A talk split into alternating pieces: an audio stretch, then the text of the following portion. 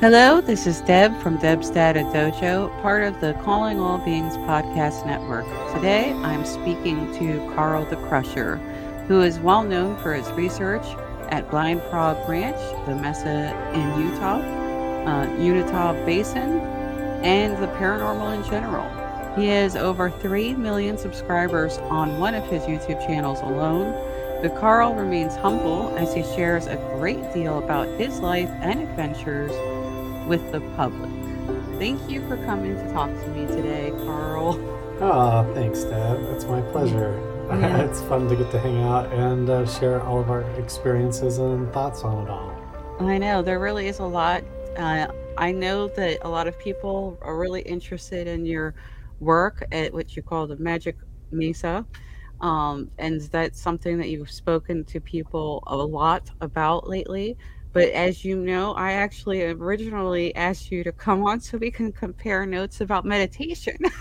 Let's, yeah, and we should talk about that because a lot of the updates about the Magic Mesa are really interesting. I actually figured out, uh, just like uh, the last time that I was there, I finally got uh, military grade night vision and went back over a lot of the debunking stuff that we had done several times, and probably half a dozen times, and realized that there's one particular spot where if somebody turns down a road and they leave their brights on, that it can almost exactly replicate the lights on the Mesa phenomena. So a lot of the, the stuff that uh, the family's been experiencing there, Uh, that they were considering paranormal, we were able to solve for them.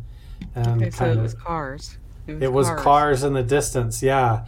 But what's interesting is how the whole valley is, uh, and this is the same thing at like that I found sort of at Skinwalker Ranch and also up at Blind Frog, is that mm-hmm. uh, there's tons and tons of Native American and historical artifacts and evidence that goes back thousands of years and petroglyphs mm-hmm. and all kinds of fascinating stuff mm-hmm. that does make it really intriguing.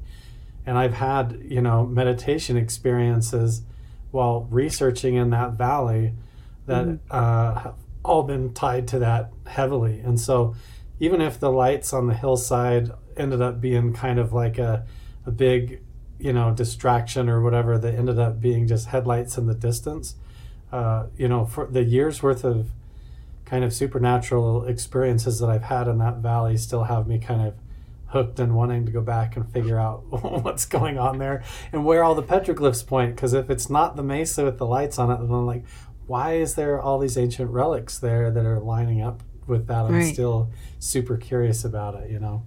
There's so much that I wish had been recorded effectively for people, um, but it's still carried on in Native American um tribal oral history. Um, actually, sometimes dances represent interactions mm-hmm. with what we would call the paranormal. They might not. They might not call it that. Yeah. But, but um, I actually went into a deep dive on um, stories of indigenous people. Mm. Um, not just Native American, um, but um, Native Australian um, and South American. Cool. And um, I don't know if you've read Artie Six-Killer Clark's books, um, but I'm very interested in the conversations you've had with some indigenous people in the area, um, because one thing I will say that I've seen or read from those books and um, my research is that these issues of abduction and um, interactions are pretty much the same across the board. Um, mm-hmm. So you, you go to Australia and you speak to indigenous people there. They're seeing the same things. They're having the same fears. They're having the same experiences. You go to South America, same thing. Native Americans in, in the North American continent, same thing. Mm-hmm. So what are some of your um, experiences with talking to indigenous people? Have they told you some of the stories of the star and sky people and giants and so forth? Yeah, definitely. In a lot of private conversations, I have that uh, very interesting sort of dialogue that opens up once you kind of gain that trust and everything. But it does have to be gained. It's kind of like, mm-hmm. you know, they'll they'll tell you almost like they're talking to a toddler if uh, they don't really want you to know things. And, and I understand that. Some of their teachings and the places where I realize that I'm poking around is really close to like a Native American burial. And so it's kind of like mm. they don't really want me to find it, you know. And so I kind of sense that. Right. And I try to intuitively be really respectful to all of that and uh, keep my nose out of a lot of that business. But, you know, I do hear those stories when I do finally uh, get the trust. Sometimes people, you know, I'll ask them, what do these petroglyphs over here mean? And I'll send them some pictures. And a lot of times they're like, oh, it's nothing. It's just water or a sign where there was uh, something dug underground or whatever, something simple like that, or hunting grounds. But then other people, when you, when a lot of times when I offer experiences of my own that are more spiritual based, or I start off with a question like that, like, you know, I've been having these sorts of dreams and I have questions about them, and they'll be like, oh, because they realize that that's very similar to some of their belief systems, or that has to do with the the area that I'm researching, and then they'll help me. And then they'll, they'll tell me stories of the star people. I've flat out been told about uh, the ant people as well, and, and portals, and been told where not to go. I've been uh, told a lot of different stories about that, uh, even uh, accounts where to go to have. And then I've had things explained to me, sort of their beliefs about that, and and uh, to help me resolve some of the encounters I've had in, in my life up camping and stuff as well. So it's it's been interesting. Um, all of that kind of comes out once you have the trust, but it's guarded, and it depends on where you're poking around and if you're handling it with respect or not, I think. Yeah, I recently spoke to a shaman. And I asked him, do you think the elders will pass this knowledge on? And there's concern that some of it won't get passed. Um, yeah. That some of it will be guarded so much that it won't be conveyed, which would be a true loss. Because um, I think what people are not realizing is that this oral tradition is the oldest record we have. Because yeah. unfortunately... you know, not we didn't have writing back yeah. when these things were happening, right? Um, so some of them have kind of played out to be understandable. Like we kind of understand later what they were trying to say with their story. Yeah. Um, so an example, for instance, would be um, one of the Indigenous Australian um, researchers that I looked at. She said, you know, we have a story about this monster that was um, scaring people, and we would tell people to keep them away from a certain area. And it turns out at the same time that we were probably starting this story, there was this particular creature, and it's like a creature that's now extinct. I don't remember what it was called. So there's a, a significant grain of truth to these stories, these yeah. oral traditions. I don't even know if I like to use the term folklore with it anymore. Right. Because, you know, I think that kind of demeans it a little bit, um, especially when you when you see that they're being consistently told across the entire planet, you know, the same stories. Yeah, yeah, even over in the Nordic cultures, the the Vikings and everything, you see the same kind of similarities that you see across the board, almost like either these gods or entities or these encounters uh, mm-hmm. that we consider paranormal or that occurred in ancient times were some sort of a global event, or that was a transient mobile mm-hmm. thing that moved around and interacted at one time with every major civilization on the planet. But you see these same things, or maybe it kind of speaks to the inner demiurges of the human soul that sort of come out, you know, this kind of Hindu ideology where all the gods actually represent uh, inner aspects of the human soul and, and your different appetites and issues and problems. And but when you really take it in raw form, that there's like, there was some kind of an interaction that happened in ancient times that was significant enough, and the record is there. And I agree, because what's what you find when you go to these petroglyph sites, and I've been to dozens and dozens of them all over the place across Nevada, Arizona, uh, all across the state of Utah, and looked at tons of them. And you know what I rarely find is mm. is carvings and depictions of normal daily life. Right. Rarely. Rarely. Right. That's what they put on the brochure and what they put on the website. They'll put like a picture of a goat or something, or right. like an, a- an antelope. But then when you go up there and you go a little bit further and you look around and you're mm. actually willing to hike it out, holy smokes. I mean, you find all kinds of crazy stuff and layers and layers of culture that could go clear back to, you know, the paleo era when they were hunting mammoths. Right. If you, if you know where to go, it's pretty wild. And, you know, if you, as someone who's also kind of dabbled in anthropology while looking at the U F O phenomenon, you find out not only did we have a lot more hominids all over the planet than people realize, um, but they were here as Homo Homo sapiens a lot older, a lot longer than people realize. They're still yeah. finding earlier and earlier Homo Homo sapiens. Uh, like, and of course the the our our other uh, let's say cousins, like, you know, Neanderthal and um, Donovan, Deni- I think is what it is. Denisovians. And- yes, thank you. Yeah. And then there's another one that they're still trying to find. That they, they know the D N A is there, but they haven't found the skeleton. So, right. Of course, my theory is that Bigfoot's a hominid that we just haven't. Uh, let's, he's all over the world too. It's so weird to me. Like, when you do the research, you see it. You see all over the world, and all all these uh, beliefs are similar. There's little people with different names all over the world. Mm-hmm. There's Bigfoot with different names all over the world. Ghosts all over the world. Orb sightings all over the world. Yep. Uh, even the different uh, entities and spacecraft that everyone thinks is American. No, all over the world. Like, right. I... Some of the stories I was reading from Artie's book included Tic Tacs. Like, they were very specific. And this was before the Tic Tac was like the big thing that everyone talked about. Yeah. But then I knew that anyway, because I read the F O I As. I wish people would read those. Right.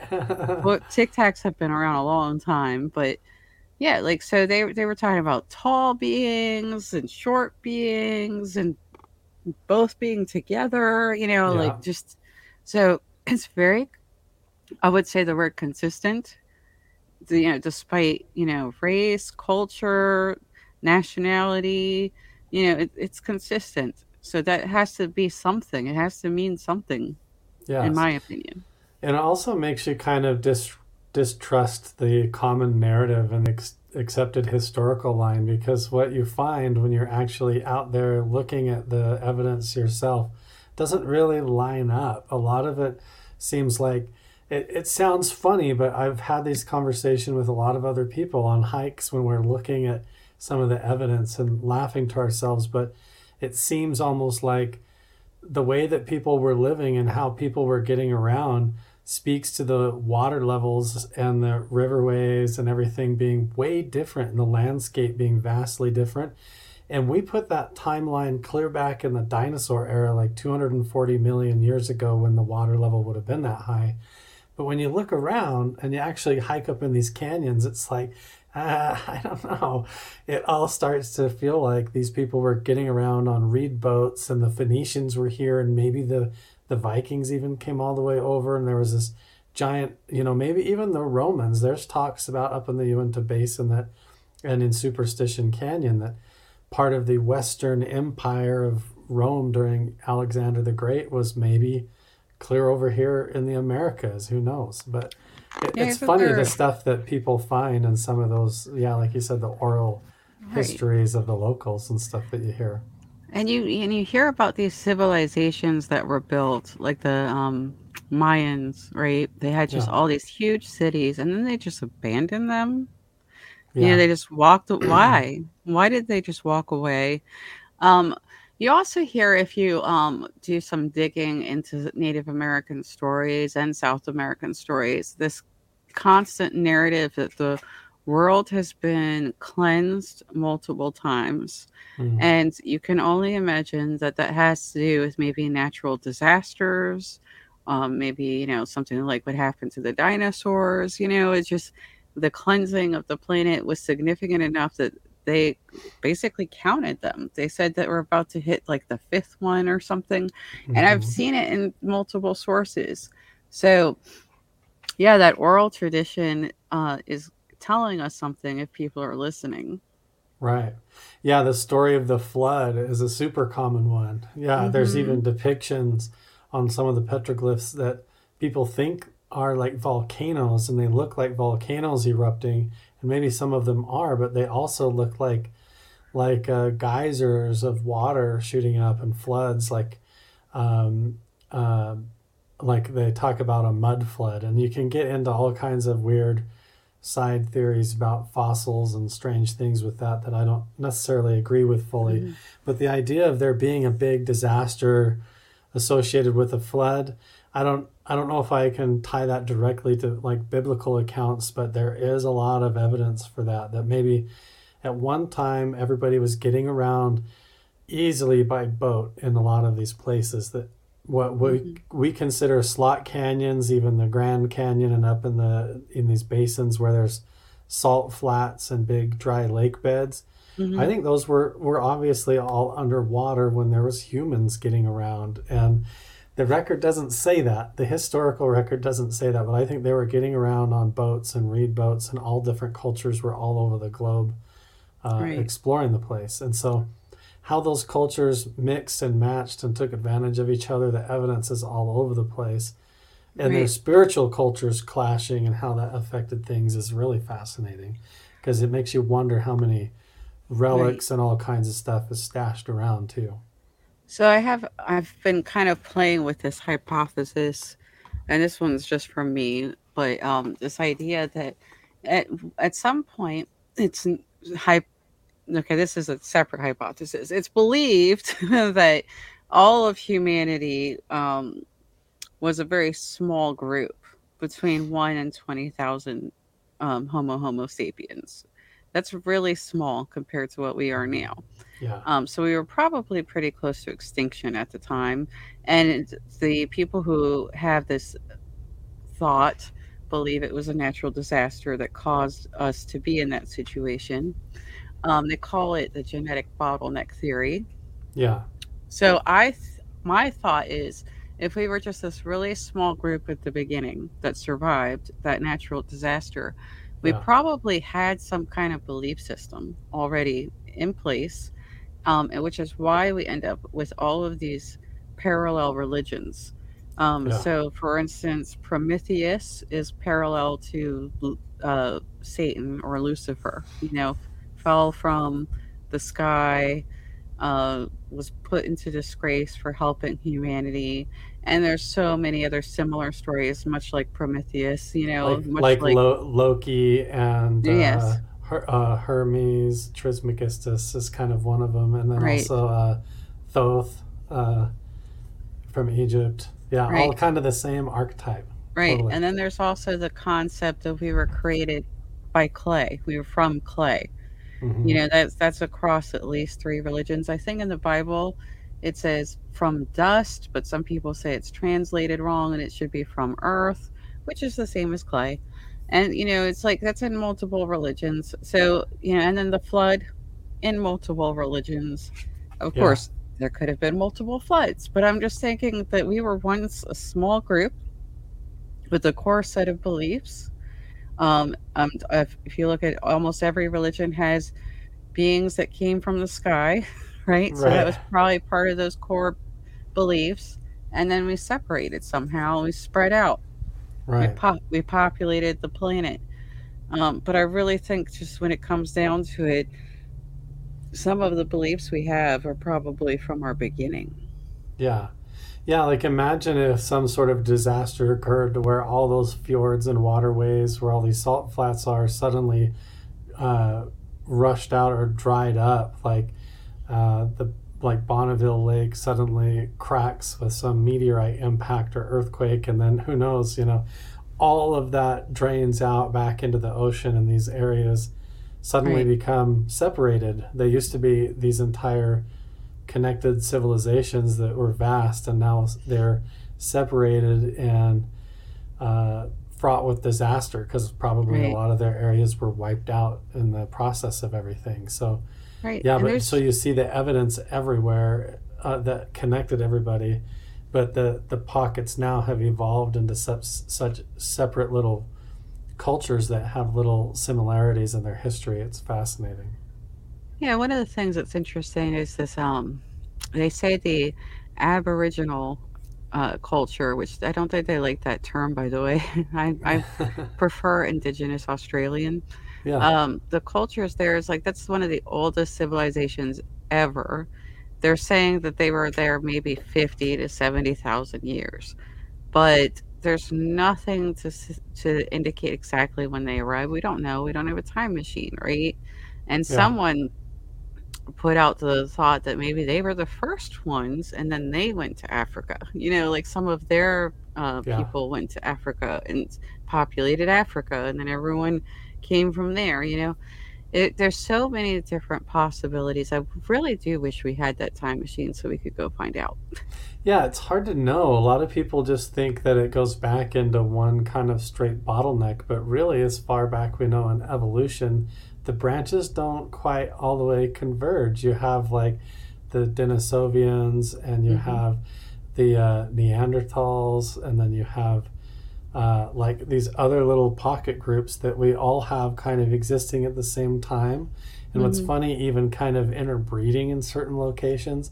But then beyond that, it gets there's like some gaps and some weird stuff that we don't really have quite cleared up. You know, I was just reading about how they just found like a forty thousand year old uh, green bracelet that mm. has uh, indications. It has a hole drilled in it that looks like it was drilled through with uh, like a high speed drill, but it obviously wasn't like a machine tool, but some kind of an advanced tooling. And so we think that like a long time ago, these people were just running around with clubs and stones, but they were artistic and still expressing themselves even forty thousand years ago.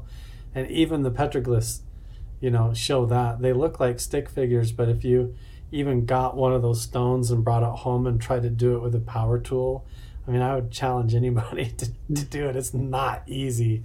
I don't know how they did it. I mean, there's, it's a different kind of intelligence, you know, than, than what we consider. But and yeah, then some, there's the, something happened that fractured them all.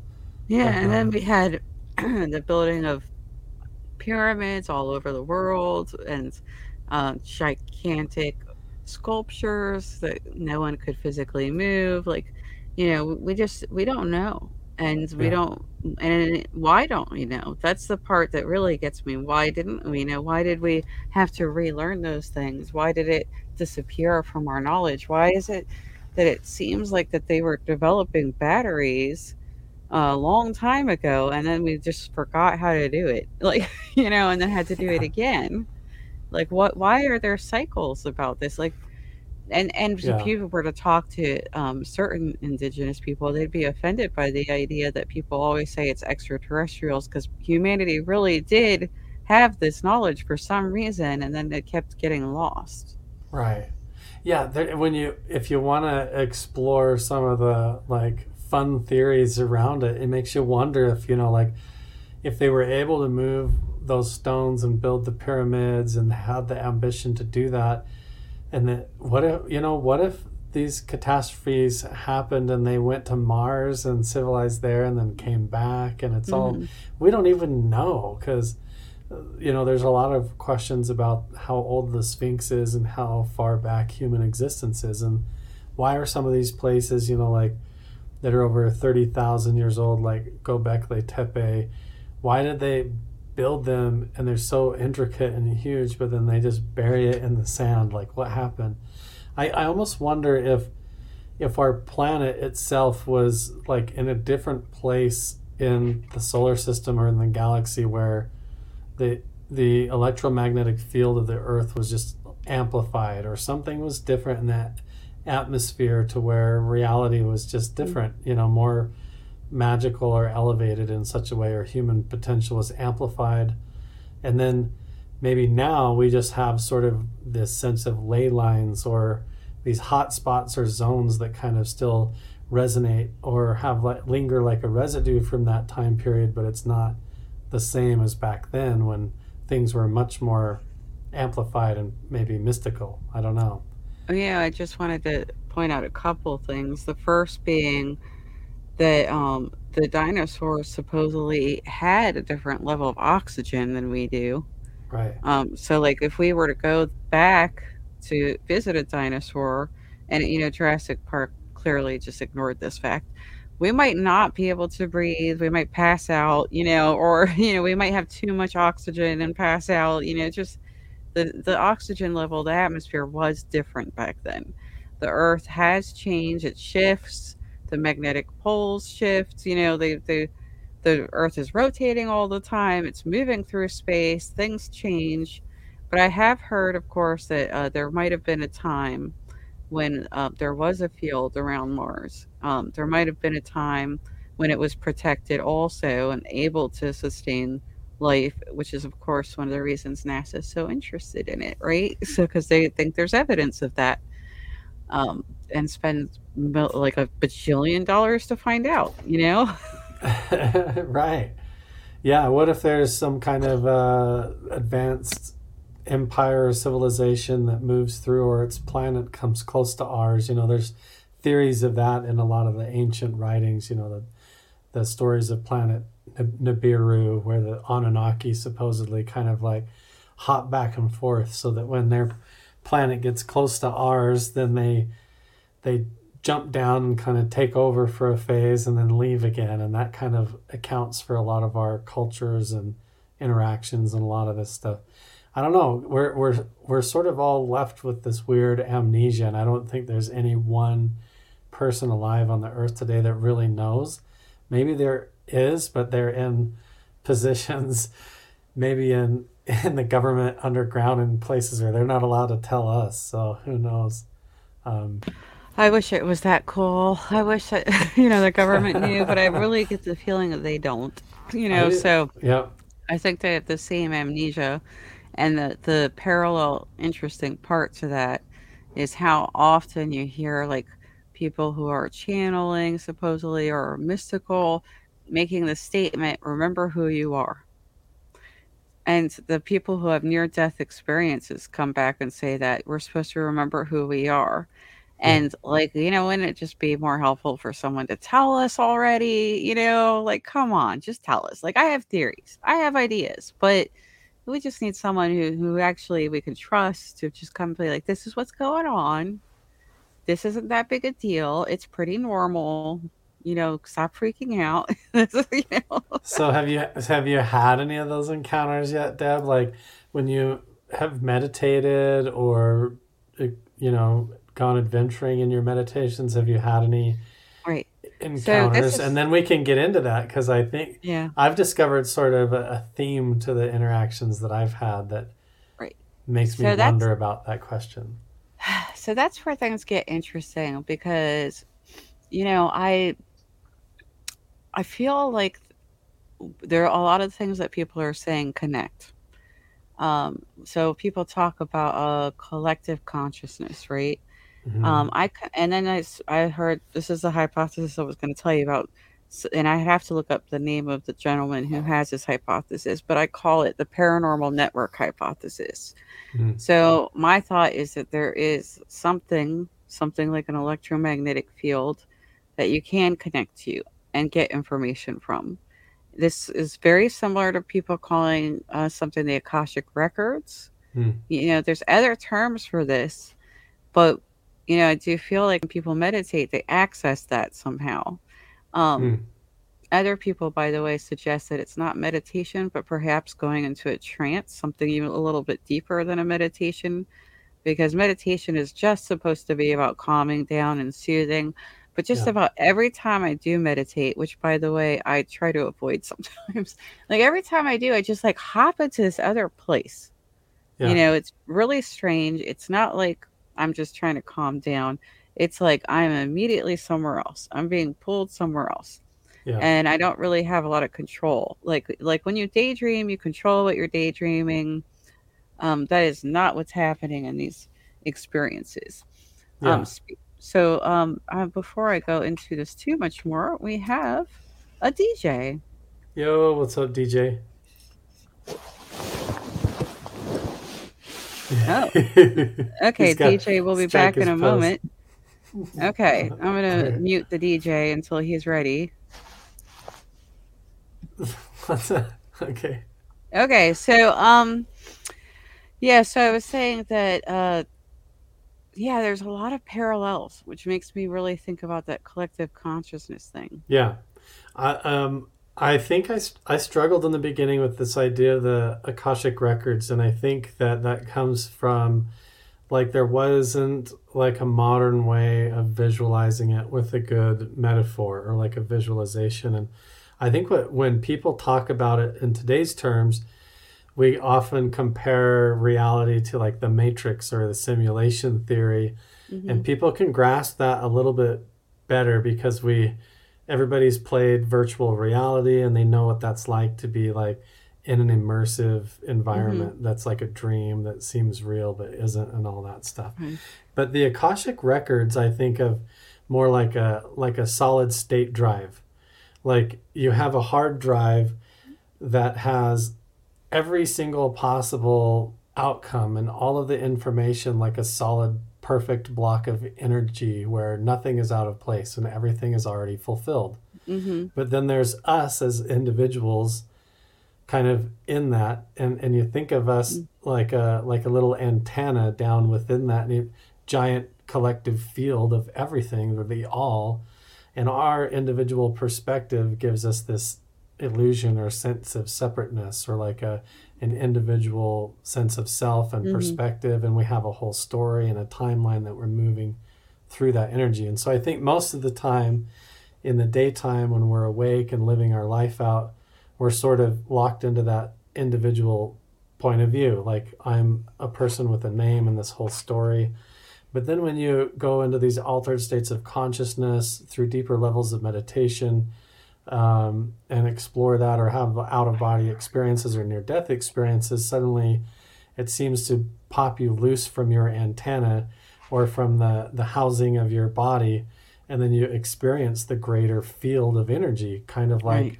jumping outside the walls of the Matrix and surfing the information of the source, you know. And so this idea of being able to remote view or to to see past lives or alternate lives or skip around and read other information and get downloads or have spiritual encounters, it's all within like possibility when you fathom that, like that that could happen. So this idea of the Akashic records being like a library where everything that could ever happen is all written within there, and every possible story in the multiverse is for me a little bit easier to think of it like everything that could exist existing at like a field of energy or a giant right or whatever. Yeah, I, I like yeah. to put some science behind some of these things too. Like I really think a lot in terms of E M and energy. Yeah. Um, I think it makes sense. I think of this experience, this uh, you know, Akashic records kind of experience, this paranormal network kind of experience is literally a physical thing that you're connecting to. Yeah. Um, But then I have like these weird moments where I'm like, what if, if because there's only so many bodies that your consciousness can enter, you end up reliving the same life in all the universes. Like you're going into the same body in all the different universes. Like it's all the dimensions, you know, just yeah. because there's a lack of availability, you know? And then, but then you also hear about like possibly two souls entering the same body, um, you know, uh, someone losing a soul, you know, like, you know, there's so many different things that happen with this, yeah. this idea. And I do agree that people understand this concept more now because they see things like the Matrix or they play video games, and it makes sense to have an avatar and be immersed in another world with it. Um, like the purpose of that, I don't know. Grant Cameron said to us that it was because God was bored and needed entertainment. There's, you know, that's one way to look at it. I kind of, you know, I had this sort of experience. Like, have you guys ever done meditations where you've done it in total isolation where you've put like a blindfold on and gone into complete darkness. Have you ever done that before, D J? No, I never. No, sir. That. No. Well, what no, do you sir. think? What do you think happens after about thirty to forty-five minutes? What your subconscious mind starts, you know, starts to do when there's no input. You know, first of all, it gets like really exploratory of everything within your body. You can hear your heart beating. You can even hear like mm-hmm. almost like your ears trying to hear things and the st- static white noise of the universe almost. But then you'll literally start to almost like see faces and hallucinate, almost like you would compare to someone uh, with schizophrenia. And you'll hear things and voices and see almost apparitions and stuff. And then if you compare that to when you're dreaming at night, like let's say we all go to bed tonight and go to sleep, and then you find yourself in a dream and you're in a room in a house full of furniture, then you have to ask yourself, like, what is everything in that dream actually made of if it's not made of your own subconscious kind of projected outside of yourself, you know? Yeah. And so I don't know, it kind of like, I wonder if that's a clue. And like we were talking earlier, what's funny is How, how science is kind of coming full circle to all of this, and it fits right. with this matrix theory, because the matrix and virtual reality and it being a simulation is, it all makes sense and and is free to do if it's all a psychic experience, if it's all coming from a, if everything in reality is type of meditation really, or like if you if you could fathom that this is just the most physical version. Well, the, cru- just, the, the crust edge of it. I don't know. Yeah, I, I feel like it's more like um, we do have like this little ball of energy that's our soul or yeah.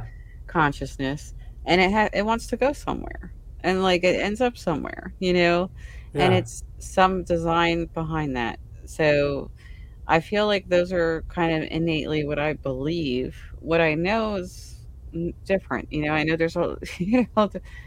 There's a lot of gaps is what I know. There's yeah. a lot of gaps in that. But but I also am aware that scientists are looking at things like the biofield now. They're measuring the photons that emit from us. They're yeah. acknowledging that we are bioelectrical beings. Yeah. You know, and, and honestly, like, what is the difference between us and a robot? You know, that's something I think about. There's a big difference, Deb. I don't need W D forty. Whatever. I do. I do. Do you have do you have, uh, do you have fish oil up in your cupboard, D J? Do you take that glucosamine co- with chondroitin? Yes, and the coconut oil tablets as well. For, for your joints. I mean, like no, seriously man. Though, are our cells really that different from like nanobots? Not really, right? They're basically, our cells are basically nanobots. What concerned yeah. me about what you said earlier, Deb, is you talked about, you know, living the same, you know, your consciousness goes to another lifetime over again, and I, I was like, what if my consciousness goes t- into another lifetime in another reality, and like Sears isn't open, and like, you know, because it closed down, I can't get Craftsman tools. I mean, right. I think there's some really big concerns there. Well, that's that's you why the pe- people use the Mandela effect as an example of why they think that could be a thing. Like, uh, like uh, they compare. Um, items that people strongly believe, now this is how it was, and then the, and then people are shown the true item and they're like, no wait, that's not right. And it's because there's a possibility that they learned it differently in another dimension, you know, that's what is implied. But yeah. but this idea that I had about this came from listening to some near-death experiences um, and things that people said, and the one that struck me was a man that died. He saw a wheel come to him, and the wheel was rotating, and the wheel basically picked him up, and and he had to choose which dimension essentially he would come back out of when yeah. he survived dying. And I'm like, well, maybe there is something to that. Like maybe, like, because I was told by a couple mediums, there are so few physical bodies that we can enter, and tons and tons of consciousness, consciousness. that wants to enter. So what if that they they just kind of made this deal? Well, you can't go into a ton of bodies. because there's just not a ton available. So you just might have to keep using the same one, but you can have different experiences because we'll plop you into different dimensions each time. That's uh, my problem in D Js is that when we die, it's not a wheel in the sky that shows up to carry us through another dimension. It's kind of a, like a short bus with flat tires. Yes! Just like I rode to middle school on. Uh, yeah. But, you know, uh, I, I want to ask you guys if there's a connection. I don't know if you guys saw. I can't remember what station it was on, but basically it was about these children who were able to relive past lifetimes. Like there was one kid who's like, I was a fighter pilot in World War Two. And they're like, no, you weren't. And like, he could end up telling him things. He actually was able to, they took him to the spot yeah. where uh, he had crashed off of Iwo Jima. You remember that kid? One of them was, um, one of the kids was uh, uh, an actor, a very obscure actor that he said he was, that you could not have known the name of this actor. I mean, like he was, He was one of those bit players in like the thirties. So did you guys see that? And is that what we're looking at? Is what you're discussing, is that yeah. it right there? There's so, so much put, of that, yeah. Yeah, there's a lot of cases, like a ridiculous number. I think the Archives of the Impossible talked about that a little bit. Leslie Keene did the documentary that I think that everyone saw that in, um, and that was on Netflix. Um, Netflix, I can't thank you. It was yeah. Netflix, thank you. Right, I can't remember what it was called right now, but um, I had heard about it before, because when you ask children when they're very young, sometimes they say things that they know that they shouldn't know, um, and sometimes it's more extreme, and you can ask them questions about this alleged life, and they're accurate. The, the answers are accurate. So yeah. they've done a lot of research on that, actually, and I will say that that is like evidence of the possibility that, you know, we do move from body to body sometimes. I just don't think we get that many. You know, I think a lot of people think it goes all the way back, but there's just not that many available. And maybe some of us get chosen. Like, it sounds kind of egotistical to say this, but some of them, us are lucky enough to even get chosen to have a body, you know, and to get more than one and to go on this path of evolution, because everyone thinks when this happens we're doing it to learn something, absorb something, bring something back to the to the main source. Yeah, and nobody nobody really knows. We just have a lot of little glimpses, it seems, from a variety of experiences, and then we can try to thread those together, right. from from the near-death experiences to, you know, little kids telling their stories, to people from all over the world experimenting with Uh, meditation at different levels and altered states of consciousness, and people that even do that with, you know, medications and stuff to try and explore it. And there is this strange common theme, and the one common denominator is just us as humans and our human awareness and conscious connection with reality. And, you know, that's kind of the biggest puzzle is, you know, what everything that's going on that we perceive in the universe outside of ourselves has to come through the the aperture of our witness and be noticed, you know. And even right there becomes a whole gig, gig, gigantic list of subjective experiences that occur. Like everything that you're seeing visually right now is flipped upside down and processed through these triangular and cir- cones and rods and things, and then goes back clear to the back part of your brain just as electrical impulses, and then gets all flipped back over and the holes Boring. filled in, a whole bunch of assumptions made, and all of that can get hijacked with just simple illusions and magic tricks very easily. And even yes. you know, electromagnetic headsets can can mess with that. So it makes oh, you yeah they can make you stop talking. I watched the guy well, do it. He like put the na- magnet there and it just stopped his ability to talk. Yeah, just shut it down. Nature and nurture, you know, because the nurture is you have to be able to place it in a box, and if it's something like weird and anomalous, your brain doesn't know what to do with it, so it picks the most likely scenario that it that it knows about. Yeah, it'll of. fill in the gaps, and it'll take like your own subconscious expectations, you know, just like mm-hmm. if you're walking in the dark and you see a snake on the trail and you're like, ah, and then when you finally turn your light on, you realize it's a stick, and your mind filled in all those gaps until you actually turn the light on. So that whole relationship between the input and the and the awareness is like an interesting relationship, and that that edge of that relationship is what I'm really fascinated with. You know, I have to point out something, though, that that's a good example that you gave, because why did your brain do that? To protect you, because it wanted you to be careful that there might be something that could bite you, right? Yeah. So our brains, when they when it does that, it's often for protection, and maybe some of the things that we're not seeing, we should yeah. be, and we're evolving to see for protection, because more and more people are saying, well, you know, I, I don't know, our ancestors said they saw a lot too, so it's hard to yeah. say. But, you know, like that goes back to what we were talking about at the beginning of the conversation. Did they see everything then? And did yeah. we lose that ability? Because, oh, this is a cool thing I'll tell you guys about. I learned this in uh, college. This guy was in my class, which was um, a false memory class. He taught me about wide angle vision, which had nothing to do with false memory, but he got an A on his paper anyway. Wide mm. angle vision was this hunting method that was used um, by in, an indigenous tribe, where they would try to see everything all at once. We, our brains have a hard time with that. There's so much data coming in, but they were able to do it. They would look at the, like the whole space at once. You could try it right now, guys. Yeah. Look at everything all at once. It's really hard. Open Get the peripheral the and the front all at once. I used and to I... have to do that uh, when I was doing karate competitively. Yeah. Mm-hmm. At the high level, you have to do that. Yeah. Right. And that's not something we normally do. Our brains don't want to do that much work. Right. No. So maybe ancestrally, people were doing things like that and everything was clicking, and then we just lost it. And then now we have to kind of relearn it, and people are starting to try again. You know, they're trying to look again. Yeah. How many people do you know, Deb, that will go dance around a bonfire naked in the desert sun and in the cold for four or five days with no food or oh. water and blow on a oh, bone I... whistle, unless you go to like Burning Man in Nevada?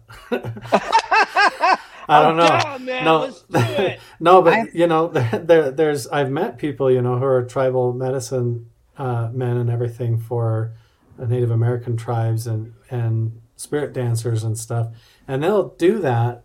And I'm like, man, I haven't done that in a meditation. What kind of experiences are they having and with right. nature? Well, and, I'm, I'm you know, super knows? envious of yogis. If I had to, like, they just spent their whole life just trying to go reach the cosmos with their brain, you know? And then people just brought them food to do it. Yeah. Yeah. Why am I not like, a yogi? I know that sounds like a sweet deal, right? I know, but that's an, another amazing point too, is that these guys who the yogis, you know, like uh, one of the first ones who I really got obsessed with was uh, Ramana Maharshi. It's a hard name to say, but he wrote a whole bunch of books. He when he was a young man, he saw a lot of people like die in his village and stuff, and of accidents and get sick, and his grandpa and things, and so he thought, what is that like? And so he went like up in a cave and he's like, I'm going to like lay down and try to die. And he laid up there for like days and days and days and ended up having like a bunch of meditation visions and stuff, and became like a yogi basically up in the, in the cave. Um, but what he talks about now, if you go and read his books, is right in line theoretically and philosophically with like all the conversations about yeah like the matrix theory and simulation theory and quantum uh mechanics and everything. Like, it's so fascinating to go read his stuff uh and realize that that far long ago this guy up in a cave just experiencing reality as raw as it can get was seeing glimpses of all this stuff, you know, and then we try to piece it all together now and, and figure it out. But it's interesting. You have to get in that state to get your mind to expand and consider other. I mean, we know it just from our own lives. When we're just doing, okay, work, school, you know, this, that, going from one thing to the next, and we don't, then you, you can't really innovate anything. You can't expand your mind or your thought process or or or even really ponder hypothesis uh, hypotheses when you're not doing that. But this came from, I'm going to shout out uh, Dave Smethurst right now. He is uh, a great thinker. He's from the uh, U K Twitter group. uh, uh, hashtag uh, CabFamUK. And Dave uh, wrote a paper. I shared it with Deb. Remember that paper? I shared it with actually all of Cab. But basically in it, and what I want to ask you, Carl and Deb, also to react to this, is he's trying to think about how the uh, and Giza, you know, the Egyptians were able to manipulate those blocks. Also, I became aware, I wasn't aware of the Coral Castle down there in Homestead. And that's a very recent example. I mean, that like kids were looking over the guy's fence and as, as he's moving uh, blocks of coral that it was not possible, at least in our, as we know, uh, mechanics and, uh, and physics, for him to be able to move these things and set them into place. So my question to you is, David thinks that they figured out how to sort of harness energy and somehow levitate these blocks, and it wasn't a mechanical thing with pulleys and ropes and all that stuff. What's your take on that, Carl, please? How they I, did that? I, I think the evidence is that it has to do with uh, vibrational understanding, yes, of frequencies and harmonies, yeah, something yeah. to do with the sense of like cymatics. I'm using a lot of words. I don't really have the terminology for it because I, that's not my field, but it seems to me like every time I get into these ancient locations based on my own personal experience, a lot of times I find them by hiking along and I'm like clapping my hands or whistling. And then suddenly it sounds like I clap and there's twenty other claps that occur. And then I start looking around and sure enough, there's petroglyphs or some mm-hmm. campsite or village spot or something. And, and I'm like, I found it based on the, the echo or the vibrational tones of the canyon and the cliff faces. And so I wonder if, you know, if you get rid of cell phones and the internet and you're out there and you're you're in tune with migratory animals and you're kind of in, turn, in tune with nature in this flow state and you're out living and hunting in nature twenty-four seven your whole life, you're like in in touch with all those senses at a, at a much different level. A lot of these primitive people, you figure they didn't even read or write. They were, their heads weren't occupied with cliches and theme songs to go get McDonald's and stuff like that. You know, they're yeah. out there, you know, they're immersed in their environment, like as present as, as you can get, because it was right. survival, you know, and using the wide angle vision, using the wide angle vision. Yeah. And so a lot of that goes hand in hand with that, the, your spidey sense or whatever, your mm-hmm. connectivity with that vibrational harmony. And if you thought of an empire trying to seize power, that would be one of the first places you would go as a primitive person, would be towards that harnessing of the vibrational energy. And maybe Tesla was more onto that, and what we get is the scraps with Thomas Edison stuff instead of Tesla's. But I don't know. That's basically what he said in his paper, and I'm sorry I'm not smart enough to uh, to, to reiterate everything that he said. It was quite a long paper, but but yeah, Debs, what do you, what's your what's your thought on on that thing? I want to throw in another thing that I, I, in my research about, you know, ancient civilizations, I think um, it was also brought up that magnets may be involved with some of these things, that there are yeah. magnets in some of these large structures that have discovered to have been moved.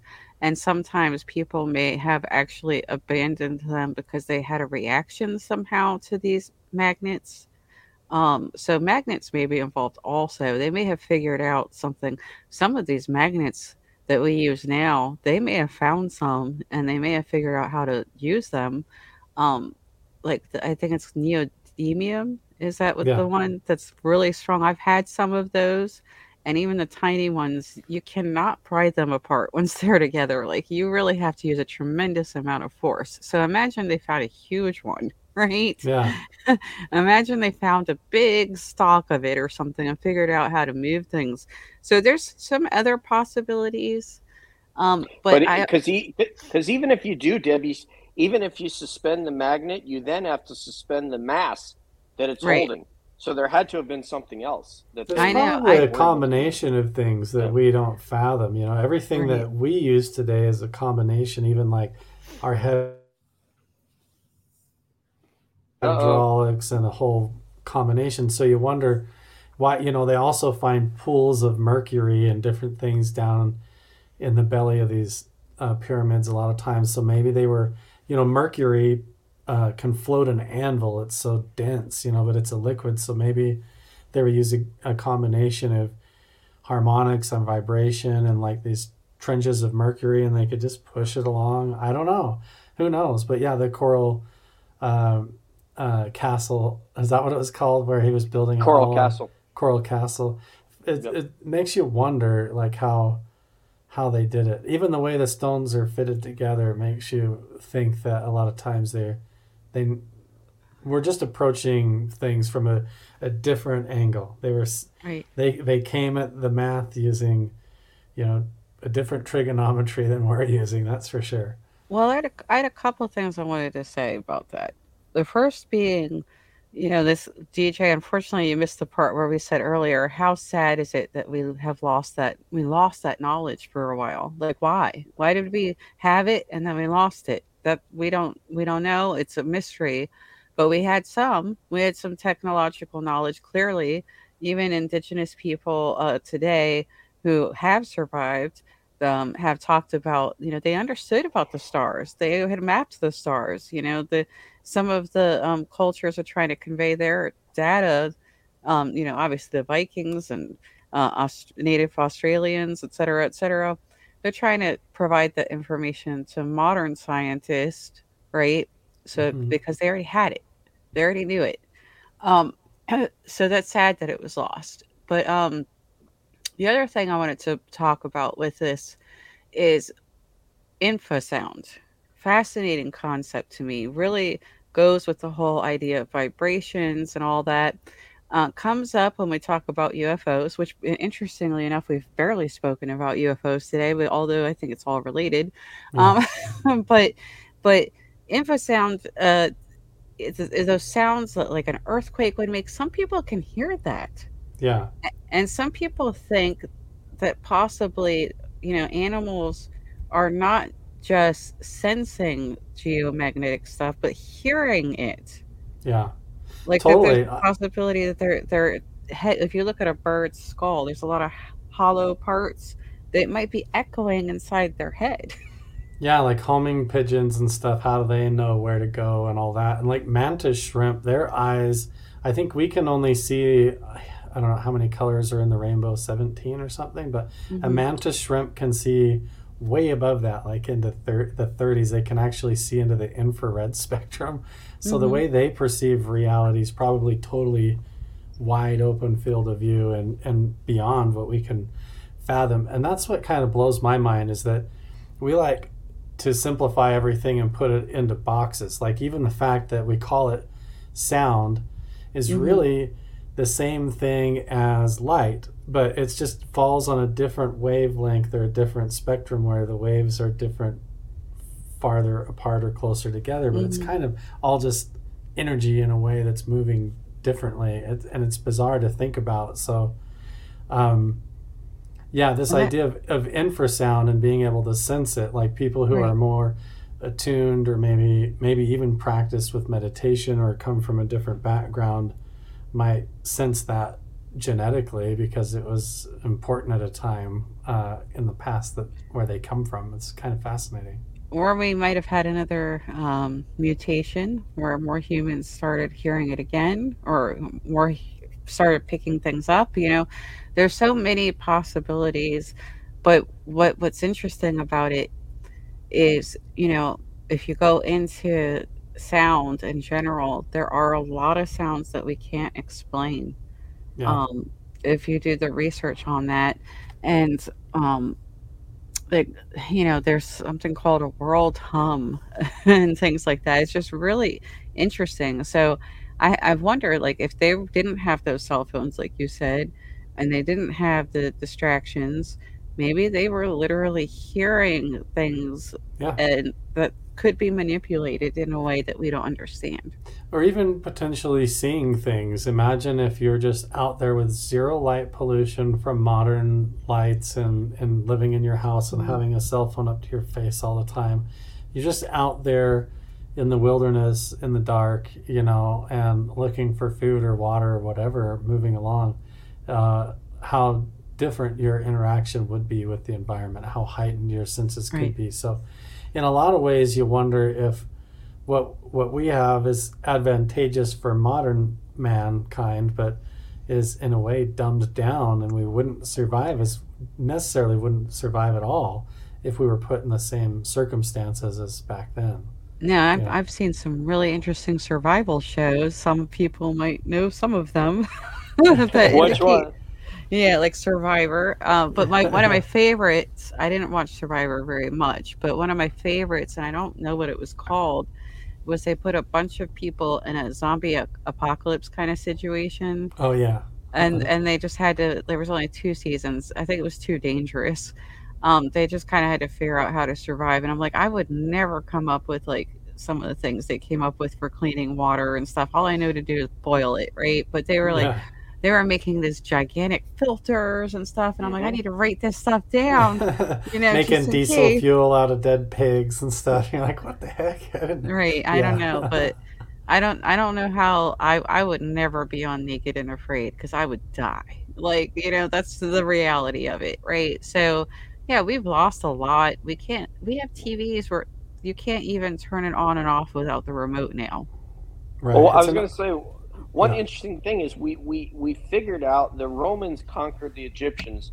We figured out how the Romans have constructed what they've constructed. Brilliant as it was, at, you know, even to this day, because some of these aqueducts are still providing water in Rome.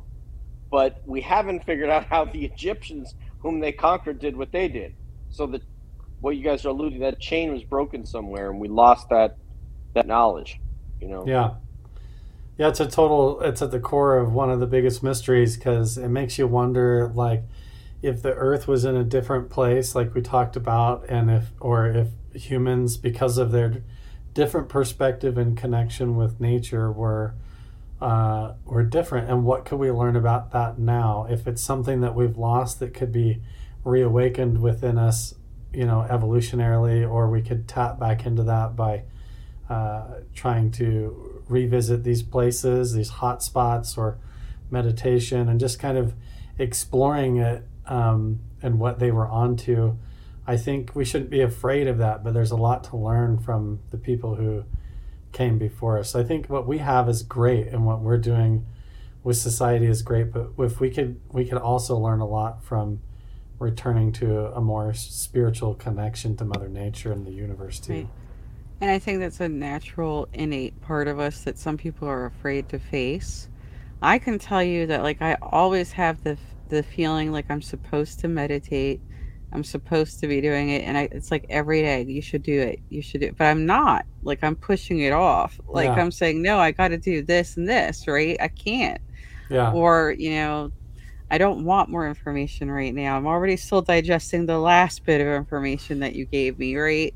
right. So, so yeah, I, I, I don't know. There's a lot for us isn't, to digest. Isn't that a funny clue, though, Deb? Like, when we were talking about, like, the stick in the dark that you think is a snake and stuff. Like, what is that disconnect going on there to where who we think that we are is not really just kind of one thing that we think it is? Like, what is that within us that when your hand touches something hot, pulls away, but then your conscious awareness and who you, who you really identify with in there as the witness of everything then catches up to what happened after the fact and what your body did? Like, the fact that you can respond and be afraid of the stick in the dark and all that can be this almost like Uh, genetic response almost that occurs before your rational mind can even put words to what just happened. Right. It's interesting when you start to explore the layers of that, um, and even when you look into, like, going from being awake to asleep and and who has control over all of that realm and everything. It's very fascinating when you realize that thin layer of awareness that we feel like we're in control of and how mm. much really falls under the surface. Let's be honest, we're not really completely in control of these robot avatar-like things right. that we're in. Okay, like, right. I would make changes if I could, but we're we're not really telling our heart when to beat. We're not telling our pulse what rate to go at, you know. Some people try. Yeah. Um, so, like, we try to run the machine a little better. Yeah. Right. But but you're right. There is a there is a separate thing yeah. going on all the time. Even even the fact that your pupils adjust to the brightness of the light coming in the room, you have no control over that other than the conscious will to kind of turn towards things and to point your eyes towards stuff. But there, everything else falls under this level of autonomy real quick. You know, right. Even forming the words that are coming out of my mouth right now, I don't know all the nuances of how my mouth makes those words and forms it all on the fly. It just happens, you know. It's just something that becomes part of yeah. your autonomous flow of life. And so being a witness behind that in your consciousness when you start meditating, it's really interesting exploring all that layers think, of who we really are and what reality really is. It's weird.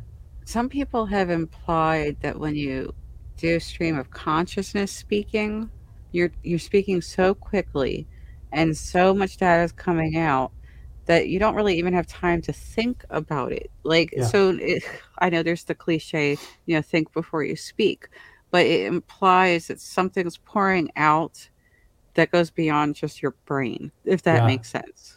Yeah, and I think there's that when it comes to like speaking, some people, you fall into that and you get into a flow state. And it's also like one of the most admired things in sports of all time when you see an athlete. Suddenly we're like, wow, they're on fire and they pull off this amazing thing. They're not cognitively thinking of every step they're taking and how they're bouncing the ball and how they're the trajectory of how they're mm-hmm. throwing it.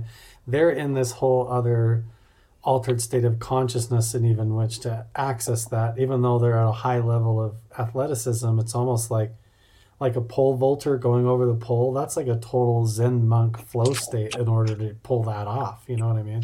And and we and I can hear the dog licks. I can hear it. So cute. That's Athena. Yeah. Yeah. It, it, it, we often will ask an athlete, you know, hey, what were you thinking about when you did X? And they're like, I wasn't. I was just in the moment. And those of us who aspire to be a great athlete are like, wow, man. You know, it's it's it's very amazing to us. And it just everything you're saying, if I were to encapsulate it in one thing, is there's so much more. We know so much about our, our body and our mind insofar as modern medicine has come such a long way from when when we were children, all of us. But there's m- so much more that we still don't know. You know, Deb just yeah. talked about it. You know, why, you know, you talked about it, the pupils and why our, our heart our heart rate moves and, uh, you know, yeah. and, and jumps up and down. So there's just uh, it's so fascinating, uh, this this thing that that we have, and, and to bring it, I'm about to depart here, but as I'm going to depart, to bring it back to the phenomenon, clearly they find a value in what this, there are a significant amount of reports that say that they took something from me. They took skin, they took a scoop, they mm-hmm. took semen, they took uh, material.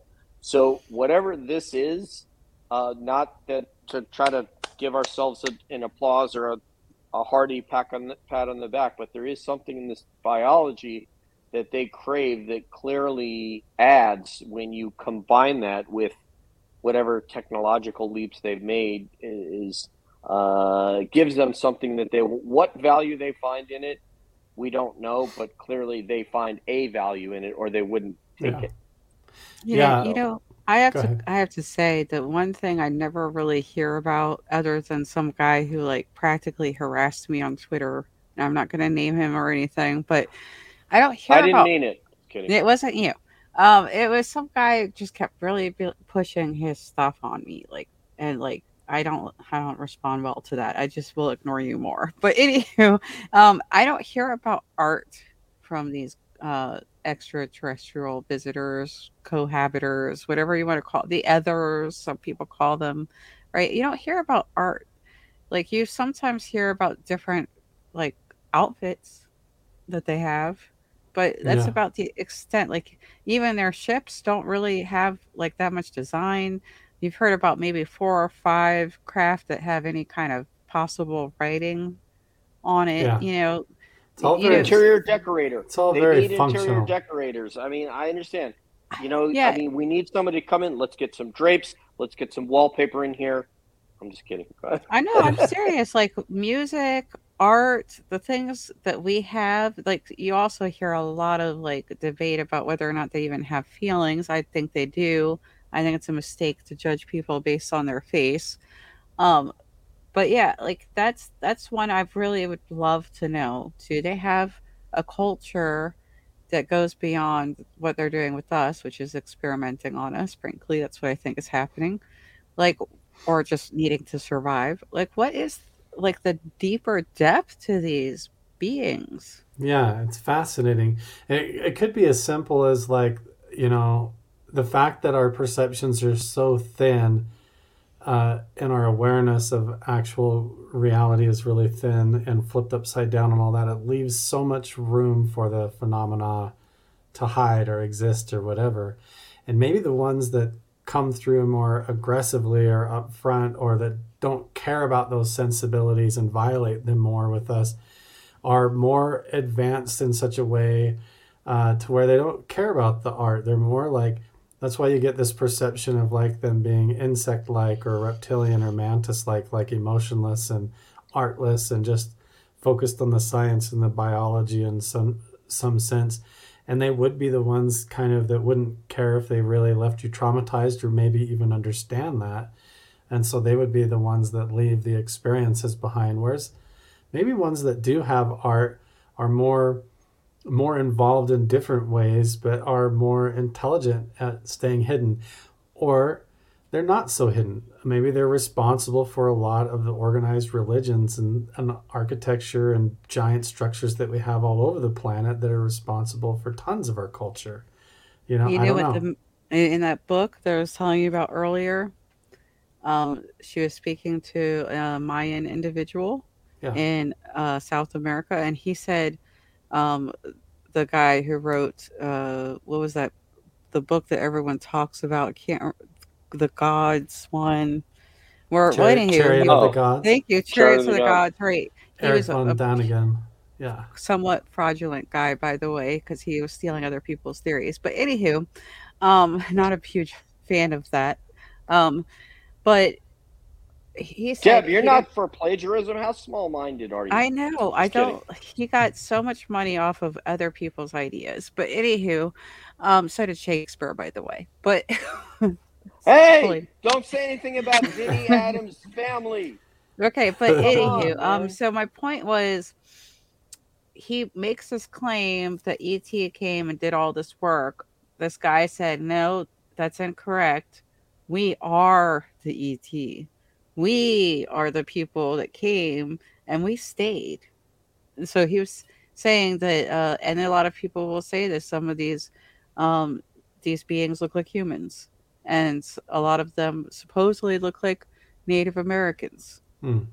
Um, so there's at least one alleged species that's um, ancestor might or may not be the right word that came to the planet and created things supposedly. What if it so, uh, has more to do with uh, time travel loops and interaction and oh my stuff God, like don't that, get me into know, that, that one. That's a I'm whole not other a fan. Can of worms, you know. I know, I know. But we, you know, we started off the conversation a little bit talking about like the theme of meditations that kind of pops up or the experiencers and everything.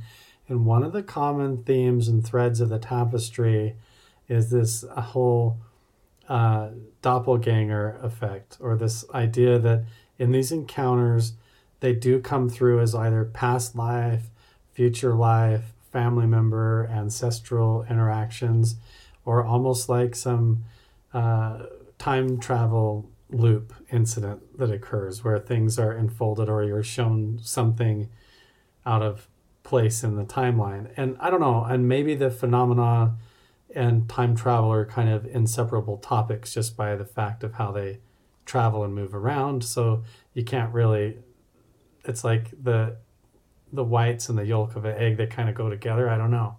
But Uh, it's a it's a big topic to try and wrap your head around.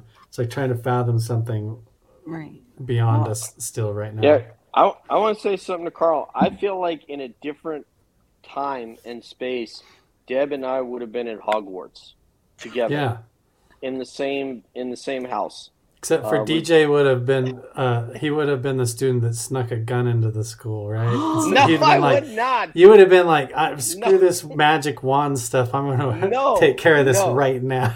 No, I'm just no kidding. I totally, totally not. I'm a yoga teacher. I'm, I don't roll like that. I'm just right. joking.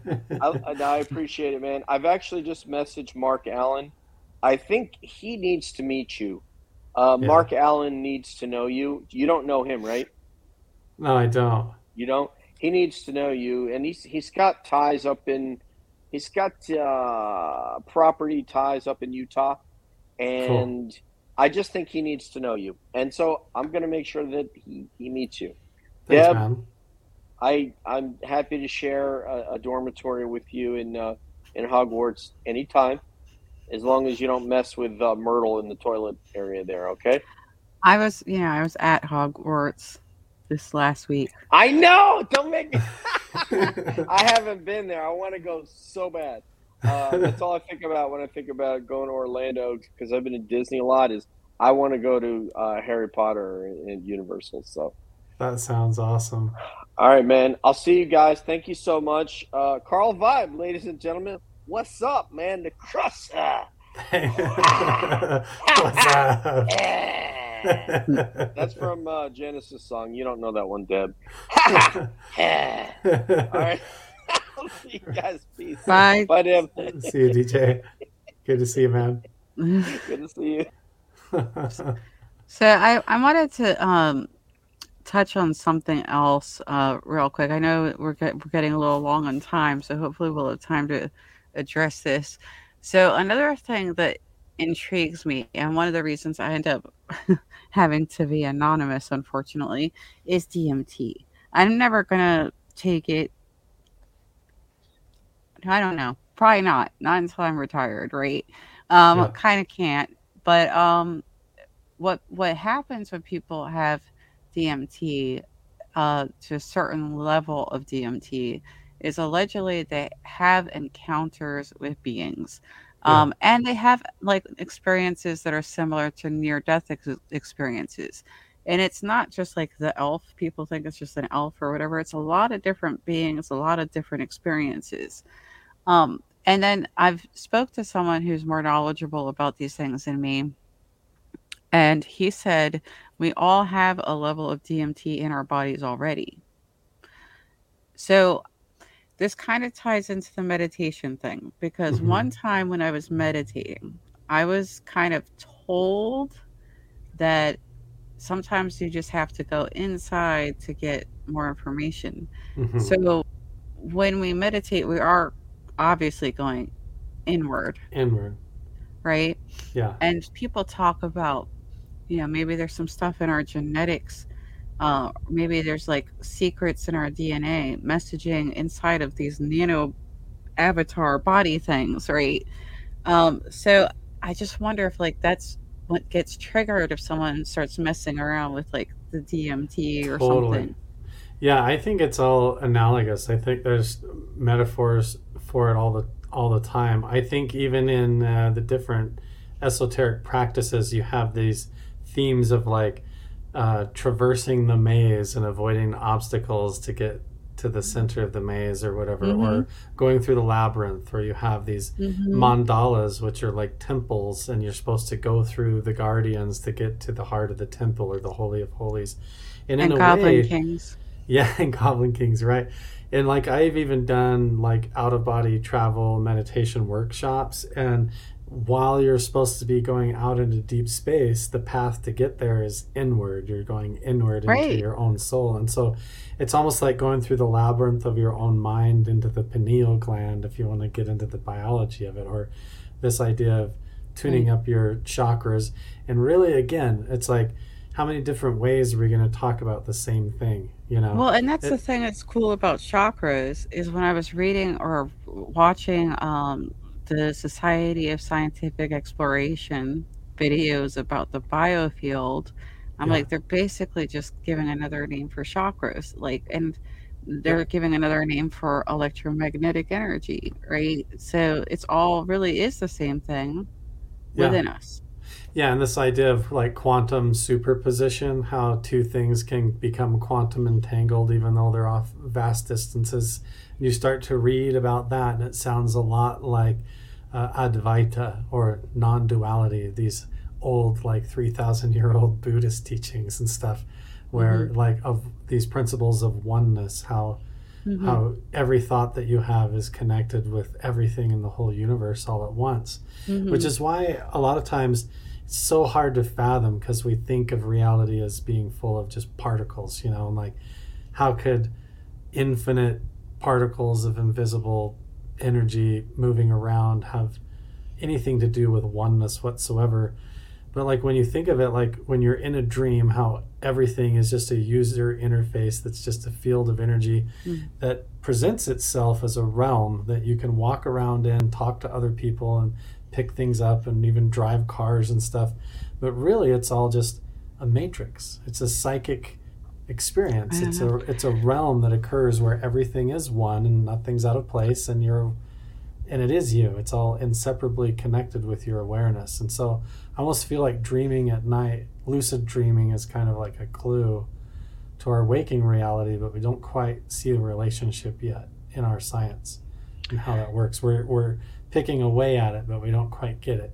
Right. I mean, there's so much. Like, I think about the fact that if you go down to like a a super, let's say atomic level, right? And you look at us, we're a whole bunch of atoms, all of us cosmic dust that eventually came together. But why does the electricity in our atoms keep us connected even after we die?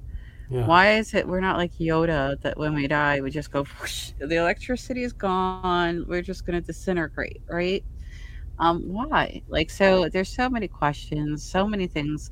You know, you're interested in the water levels. Other, other scientists have indicated, um, you know, they've seen other pathways under the ocean of what this planet was like. You know, they have um, maps basically under the ocean in certain areas showing the landscape was different.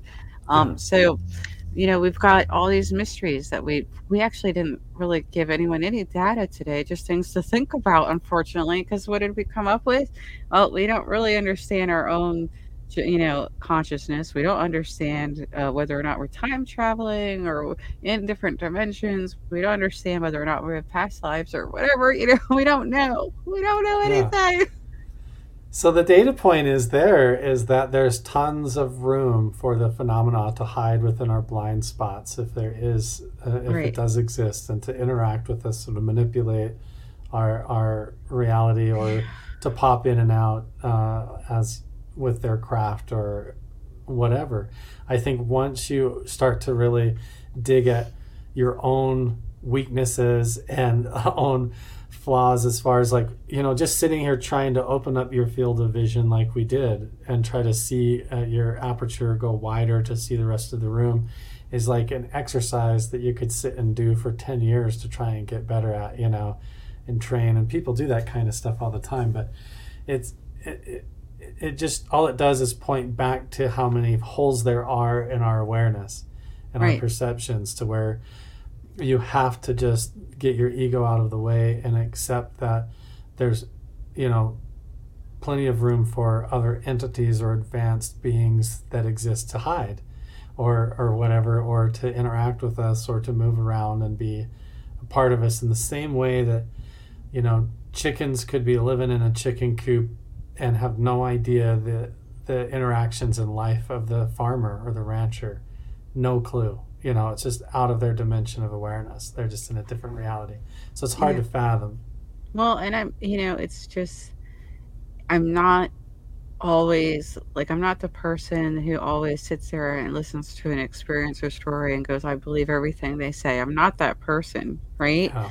Um, but I've read about the pat, I see the patterns, and they're just really consistent. Um, and I see a lot of people saying the same things, and I see evidence of the same things in different places, including government documents, because I read a lot of FOIAs, a lot, a lot yeah. of FOIAs, right? So even if someone is skeptical, when you see enough of that pattern, you really just have to go, okay, so maybe there's some sky people doing some stuff. Okay, yeah. Some star people are doing some stuff. Yeah. And is that are when we call them star people or sky people, is that other other dimensions, or just an uh another term that I've heard recently is interfrequential beings, which means like we're on a certain density of frequency within the hard drive. We're on this section of the Akashic library and they're on another one, but they have the ability to come and read ours and look around, but we can't see theirs or something like that.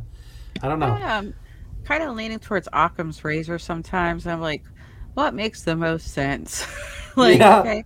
And yeah. and honestly, if I if I haven't updated my page much this week because I was on vacation, but when I do the work on my page, the, the area that ends up getting the most evidence is the cryptid, uh, ultra-terrestrial yeah. hypothesis. John Keel's stuff, yeah. The the idea that something's been here this whole time, yeah. um, that we just weren't really attuned to. Um, and, and then I talk to people like Doctor Wilbur, Wilbur Allen, and he's talking about living U F Os, and he's saying that's not the same thing as some of these craft we're seeing. There's multiple things going on. So yeah. I, I guess I lean towards Occam's razor for me is there's either multiple things going on, because interdimensional and solar traveling beings could both use portals, right? Or they're just here the whole time. They were yeah. here the whole time. Yeah. And it could be a, it could be degrees of all of that, like combined in a certain way. When right. you, you know, and the, that's what blows my mind is that even if you go to the beach and you start looking around in the tide pools, it doesn't matter if you go all the way in with a microscope, you just see like abundance. You're going to see tons of different varieties and forms of life. And that's what kind of is fascinating too, when you look at that uh, analogously throughout the universe too, then maybe what we're seeing and assuming is U F Os with other people on it is really more like like cosmic cellular functioning. Like what if craft coming to our planet and interacting with our environment and stopping nuclear weapons from going off is more like uh the solar system's white blood cells coming in and intervening and being like, nope, we're going to stop this infection and turning things off. But we just see it as a giant ship with these supernatural interactions, but it could just be like a mitochondria coming in to turn our technology off because we're about to do something stupid in there's the body so in, within the body of the universe, you know? Yeah, there's so many weird ways to think about this. Totally. Like, what if our whole universe is like a lung and it's just exhaling, and it seems like yeah. it's taking forever to us, but to whoever's breathing, it's real quick because it's relative, right? Right. And then, like, they're gonna inhale at some point. like, know, Hort- like, like Horton Hears a Who. Yeah, all this stuff can either really freak you out and give you like an existential crisis, or it like, right. or it becomes fascinating and it makes your reality and existence in it like that much more deep and profound and like an adventure, you know, you're, yeah. you can look at it in two different ways. To me, it's super exciting and full of infinite variety and potential. So it's not really scary to me. I feel lucky to have grown up when I did, 'cause I saw movies like Inner Space where they shrunk down and went into the human body. I love that show. And I saw Honey, I Shrunk the Kids. And I saw some of the first Alien movies that came out. Um, and like, I feel lucky to have like had my mind kind of open to some other possibilities, you know? Yeah. Um, and I don't know that everyone got that, you know, but, and like some people, they were very fear oriented who are older than me because they were introduced to all these things with like The Day the Earth Stood Still and War of the Worlds, you know? So, uh, the original War of the Worlds. By the way, the T V show was awesome too. Oh, really? But, yeah, there was a good two-season T V show uh, which covered the idea that aliens could walk among us well before some other shows came out. Wow. Oh, yeah, we had that other one where they literally walk among us, but they look like aliens too, and they had the big heads. Uh, there wasn't cone heads. It was a different one. Oh, um, Attack on Us. No, that, it was a, it was a show. That was a fun one. It was a show. It was like a serious show where they just we happened to be living with another species. But you know, I why can't I we like remember. that? I, yeah. I like stop and think about this. Why are we so egotistical? Like we were not ever the only species. Right. Like we've never been the only species. Like even now, people are still discovering new species. But even as hominids, we've never been the only ones that ever existed on this planet. Even in the Bible, there were beings that existed before us, right? Right. Why are people so egotistical and think that this is it?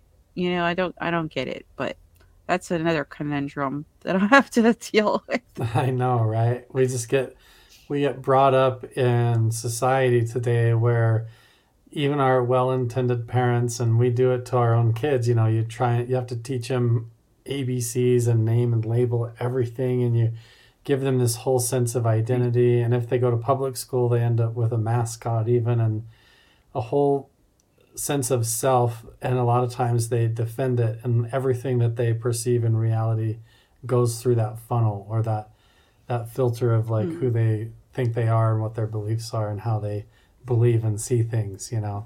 And you have to be, it's good that we have conversations like we had today, because when you speculate and you have philosophical conversations, you, the idea is not to know the answers or, or to reach a conclusion, but to open your way of thinking. So instead of just looking at something from one perspective, suddenly you're opening that perspective wider. You're starting to look at it from above and from below and from the sides, and trying to think around it, because eventually then you start to step back and see the full tapestry even more clearly. And I think that's what helps, right. You know.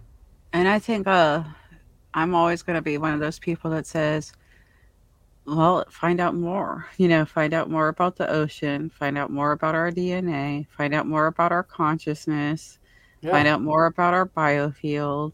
You know, all these things that we've talked about. Find out about those missing links. Yeah. Find out why. It's meant to be fun, right? Right. It's supposed to be fun. It's like when you hear the music playing, you can get up and dance and just like really experience how that makes you feel, and the music and the people around you and all the levels of that. And it can be really enriching and fun. Or you can sit on the side scared to death. You know what I mean? It, or you can try to get out of there as fast as you can. I guess it just depends on your approach to all of it. Right. And I'm, yeah, I think I'm always going to be one of those people that wants to give everyone what I know, you know, yeah. When it comes to this topic, because so many people were just shut down when they even, they, there was, it's like, it's like a subculture with a revolution. We're able to have these conversations now.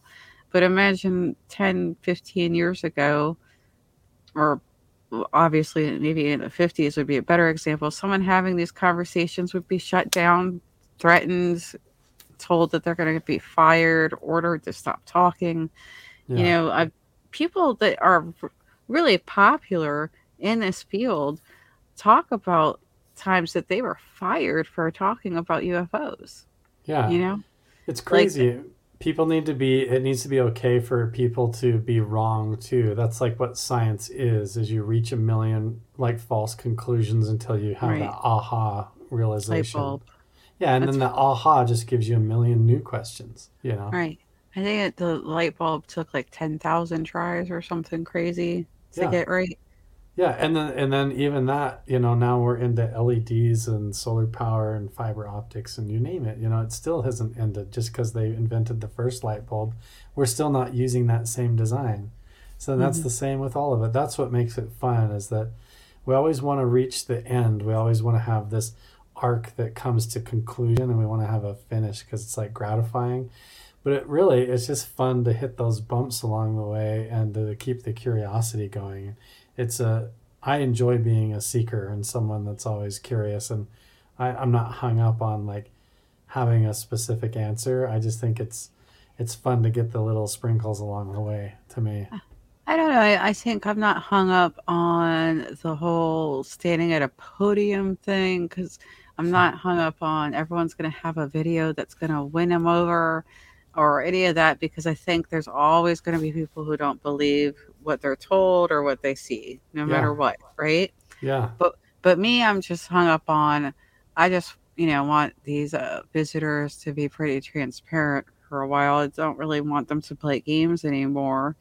Um, I don't really see the point anymore. Yeah. Um, I, I think they're afraid of scaring humans and whatever, but that's happening anyway.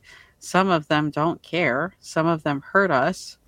Um, s- some of them are intrusive and abrasive and awful to us. So, you know, why don't, haven't we had, get some nice ones to come chat with us? Like, and yeah. just be transparent. Get over it. You know, just come on. I know. Yeah, that's the frustrating part, is kind of like you, you we can sit and talk about it and talk about it and try different uh, experiments with making contact that a lot of people are being kind of adventurous with, uh, with different methods and approaches, you know, going back to forms of meditation, targeted right. meditation and stuff. But um, it's really, it doesn't seem to be up to us a whole lot at a certain level, or, yeah. you know, or, or we haven't quite figured out that alignment of, of set and setting the, the location and the right place, or whatever was going on in ancient times that maybe they had figured out. I don't know. I think you we're know. getting close, if not have actually reached a point where we're there, um, because one of the things that stood out when I was reading that book, which I took with me on vacation, by the way, so I keep mentioning it because it was the most recent one I read. But anyhow, um, you know, someone said the sky people say we can't see them because we don't have the technology. Well, now we're starting to have that technology, so we've we've reached that hurdle, right? Yeah. Um, and then we have this ability to communicate with each other that's very, very fast, probably very much like whatever kind of communication they're supposed to be using. Um, so I feel like we've reached a lot of hurdles. Let's get on with it. Like, I don't, I don't, I could, like I said, I could care less about videos and stuff. I just want an alien to come knocking on my door to come talk to me. That's all. Yeah.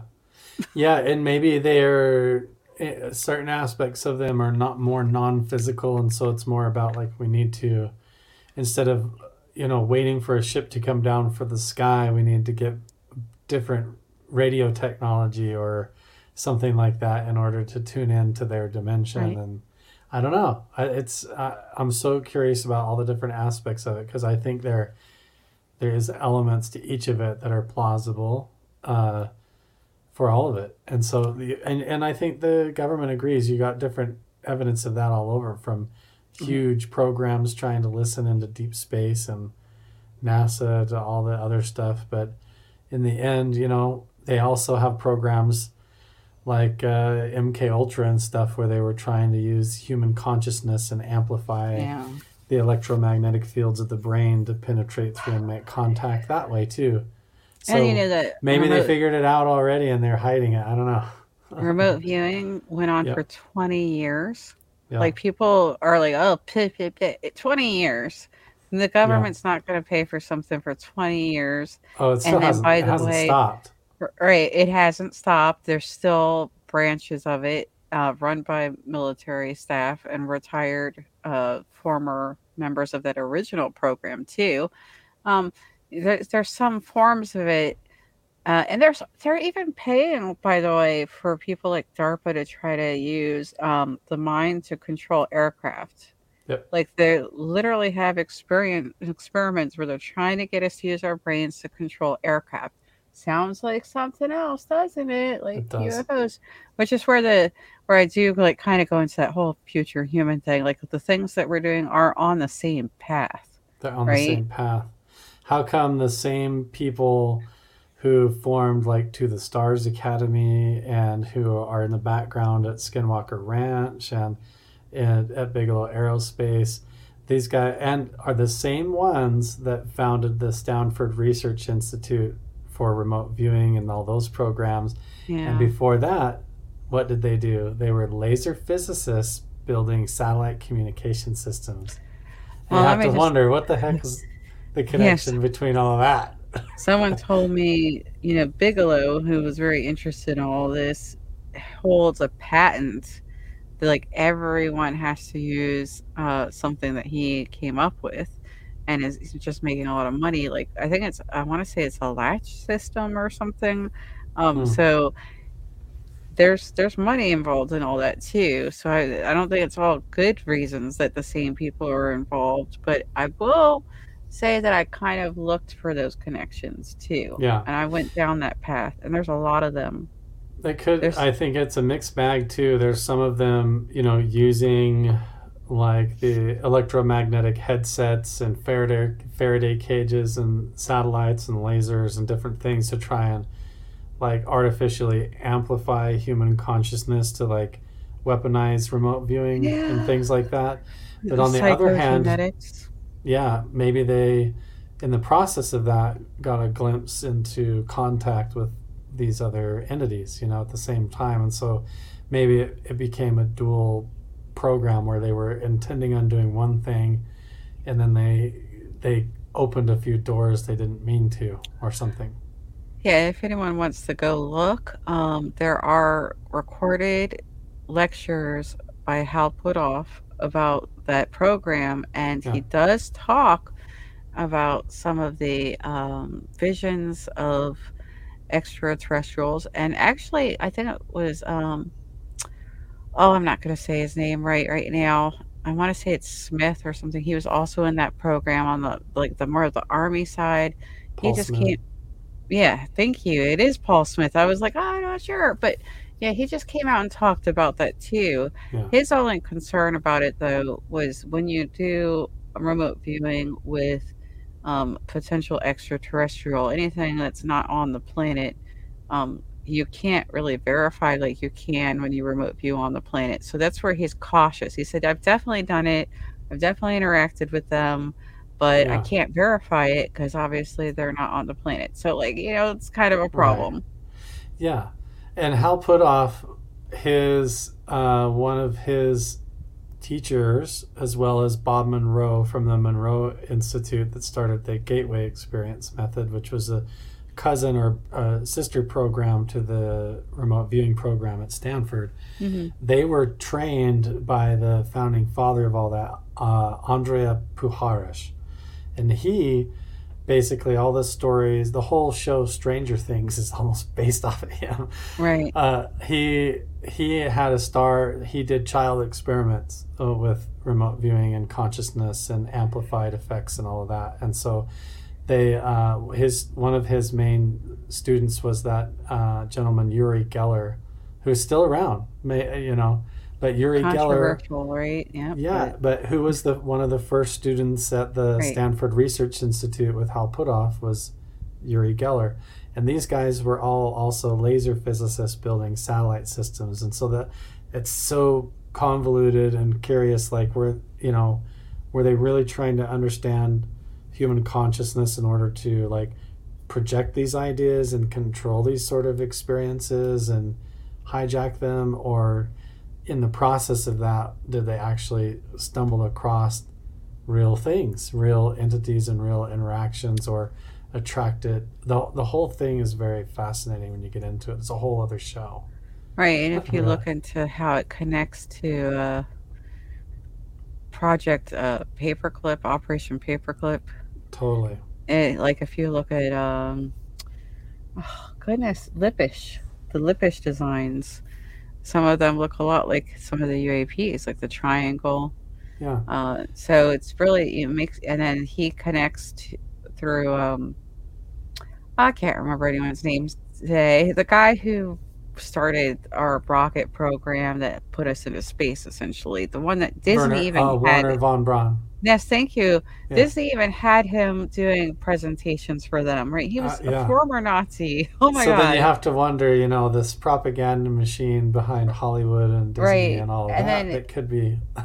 have you seen the Disney documentary about abductions and stuff? It was serious documentary. Wild, yeah. Some of It those was early ones, it's like they weren't really holding back, and then no, they suddenly really like did they not. quiet, they shut up real quick suddenly about a lot of it, and it started. Yeah, they Now had it's to like this shut slow their thing. ride down and everything. That was what it was So for. It was promoting their ride and like, anywho. But my point is that connects to Uri Geller. right? And he Yeah. said that he was shown uh, U A P parts, and th- it's implied the Germans were uh, they s- had got a crash of some kind. Maybe they got the one from Italy in Yeah. thirty-three, right? hmm Um, so you have to wonder what is going on that we're not catching, but you see that there's something. And that that connection too. I was just talking about Andrea Puharish, who's connected with like Hal Putoff and Skinwalker Ranch and everything today now. Uh, is um, he? There's YouTube videos of him if you type his name in, where he talks about how him and other colleagues in those early days, like right after Paperclip, basically went and stole a bunch of Tesla's, Nikola Tesla's stuff.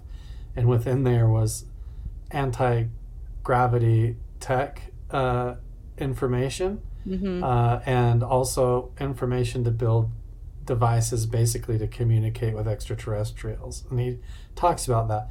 And there's, you know, convoluted stuff about them, you know, Andrea Puharish, you know, trying to start a cult based around all of that. And I don't know how much of that is real or not. It's really weird with all the stuff they were involved in. I, Didn't you know should what's say true or not, that. but it's it's bizarre. But it's all Even tied with M K Ultra and all those guys, man. I It's all feel like it's so I feel weird. like that's It's a what ra- big happened with rabbit like hole. like stuff like that happened with Jack Parsons though. He was a Yeah. scientist who did like rituals and stuff and had like some weird things going on where he was trying to Yeah. connect to other entities. And like we have a modern version of that that was written about in American Cosmic. Um, you know, his real name is someone we don't try to say too much, but he was mentioned as Tyler in American Cosmic. So yeah, there there's a I don't want to start any cults, but I'm just saying there's a trend Yeah. there. But It is. where Yeah. It's science and this concept, this uh, the subject merge yes. definitely. It seems like behind the curtains, a lot of these people that are in these advanced positions, especially like Jack Parsons, they're on the surface, they're like, oh, he's a rocket scientist, and here he is on T V and in the newspaper. But behind closed doors, he's doing Enochian magic and channeling entities to get his ideas to build the rockets and Right. stuff. And you wonder how much of that is so blended and tied to all of this, to where, you know, we're waiting for contact and disclosure, but maybe it's different than we think, or the methods of Yeah. contact or something are, are more, you know, kept secret or considered occult or dark or who knows, and maybe they Well, are. ask an artist or a musician. They feel like they're popping into another dimension sometimes when they're Yeah, they're going into their zone, right? So yeah. so yeah, unfortunately, we're almost at two hours, Carl. We We are. have to stop. There's so much to cover. We could probably do this for hours and hours and hours, but we have to stop for now. We're going to come back and do this another time, I think. Let's do Um, it. I'll probably bring in some interesting people to get you to uh, talk to them. Um, there's so many people that I talk to when I do these interviews that have such fascinating ideas, but tonight I think we covered like ten different hypotheses. Yeah, Like, it's good though, because you know when, when people hear it, they it opens their mind. Because I think a lot of people and a lot of the problems that you run into is you have different pockets and they all are hung up on their ideas and right. infighting. I don't care about that. I'm kind of like, what does your little group have to say? What do you guys think? What do you think? And Yeah. and all of it together sort of paints a bigger picture that I think is going to help bring the truth to the surface. And so I want to bridge that gap and not be afraid of it. I am also the bigger picture person. I always say I'm not looking at the trees. I'm I'm noticing them. I'm writing about them. I'm letting you know what they are, but I'm more interested in the forest. Right.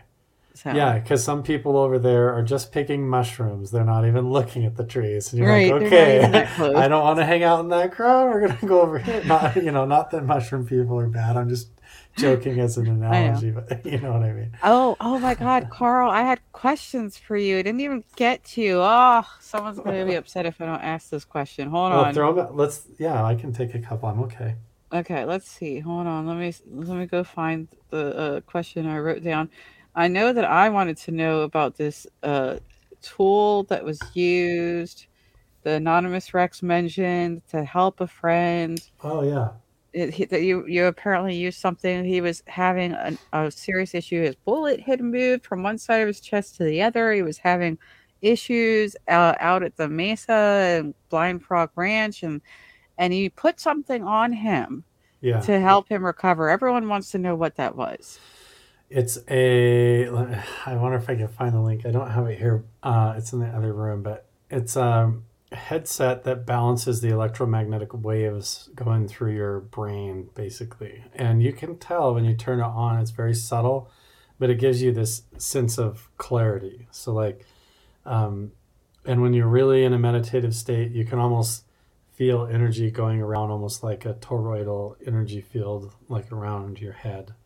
And it's just like a nice tool, but um, I got it from a friend of mine who makes them. I don't. I, he's probably sold out right now, but he got them from designs from Michael Persinger from the Stanford Research Institute that they were using for amplified remote viewing. So he built them. He sent one to me, and he was like, "Try this out when you're doing your meditations and stuff." And I found that it helped me a lot when I would go. When I go meditate, like in a slot canyon where there's ancient petroglyphs, in some of these spots, I would get very sick. So I would go and meditate, and like sometimes I'd open my eyes and the sun's gone down, and it's like five hours later, and I'm like, "Whoa, I've been here," or I fell asleep or whatever. And then I'm trying to hike out, and I'll get really sick or be dizzy for a few days, and feel like out of sync.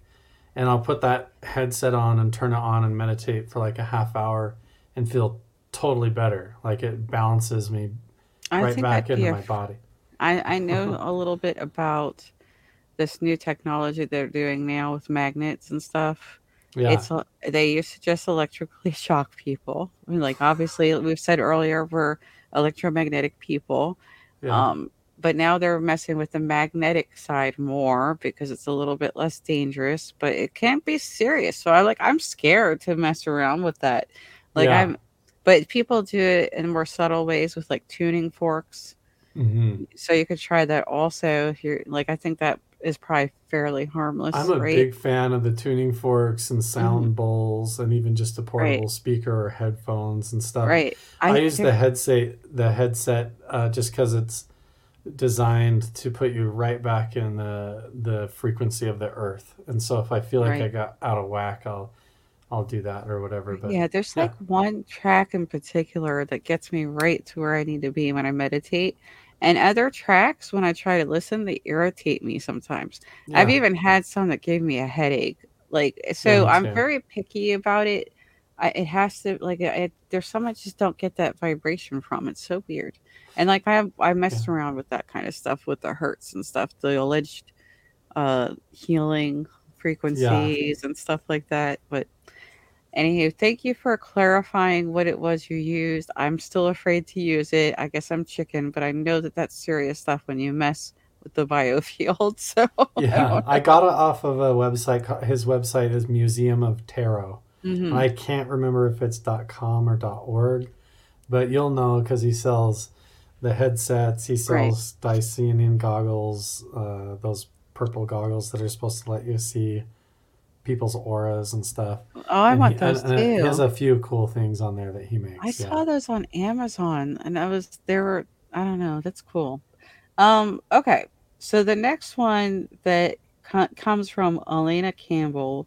Was while the lights on the mesa may have a prosaic explanation, do you believe the science behind them could have been utilized by a society that better understood how sound, consciousness, and electromagnetism are interrelated? What is your explanation? Okay, so we, I feel like we answered that first one, by the way. I feel like, yeah. but there's another part. Okay, what is your explanation for the medicine wheels? Yeah, that's a good one. Um, that's what what had me so convinced that the lights appearing on the mesa were so correlated with the Native American artifacts is because how much they fell in line right on the mesa is so convincing. Uh, and so, I mean, it's logical that you would sit there and puzzle over that, and what the family did as well for as long as they did. I think that in the case of the mesa itself, the lights appearing and the wheels happen to, happening to be in alignment is is a total coincidence. But what the wheels actually point to and what the petroglyphs point to now, I'm back to scratching my head where I'm like, if it's not the lights on the mesa, then what is it? Because really what it could be is the oral tradition is that the shaman that is depicted doing all the supernatural things on the carvings of the petroglyphs up and down the valley, that he lived there the rest of his life. And some people say that he died and is buried within the mesa, and that his power still is there, or that he still uh, lives in the mesa, like supernaturally in some way. And mm. that was also really compelling to me to like, well, then why is the mesa glowing? You know, but the lights on the mesa seem to just be coincidental, coincidental headlights in the distance. It doesn't have to do anything supernatural. But I will tell you, there is in that valley is tons of ancient artifacts, pottery, arrowheads, there is campsites, there's a stone wall that I found that I didn't even know was there that's probably four hundred yards long, uh, and at some places like five feet tall. There's a big stone wall, and the ceremonial wheels all there uh, indicate a huge village, like a huge settlement that went clear up that valley. So what the petroglyphs and the arrows and figures pointing in certain directions point to now is still a huge mystery. But I do know that the wheel on top of the mesa seems to be a center hub to a bigger wheel, and that the wheel down in the valley is just like one spoke. And so I still need to go around and see what I find at these other spots in a bigger circle and see what it points to. And I don't know, I could get stopped by the the local tribe in figuring it out, but uh, there is a lot of interesting stuff there. There's a lot of ancient artifacts there that are right there on the surface of the ground, and everybody everybody that I've taken there has had uh, wild supernatural experiences, especially after dark. They've had heightened coincidences and weird stuff, and then some of them have gone home and had bizarre dreams, and it sounds very similar to reports that you hear up at Skinwalker Ranch. It's just a matter of peeling back what's real and what's uh, being lumped in with what's real that's actually not. And so we're trying to figure that out still. Yeah, well, what's real is a complicated one. That we yeah, that's a cover. Tricky word, right? Yeah, that's a, that's the thing we kind of covered today, guys. What yeah. is real? Good luck with that one. Let me know if you figure it out.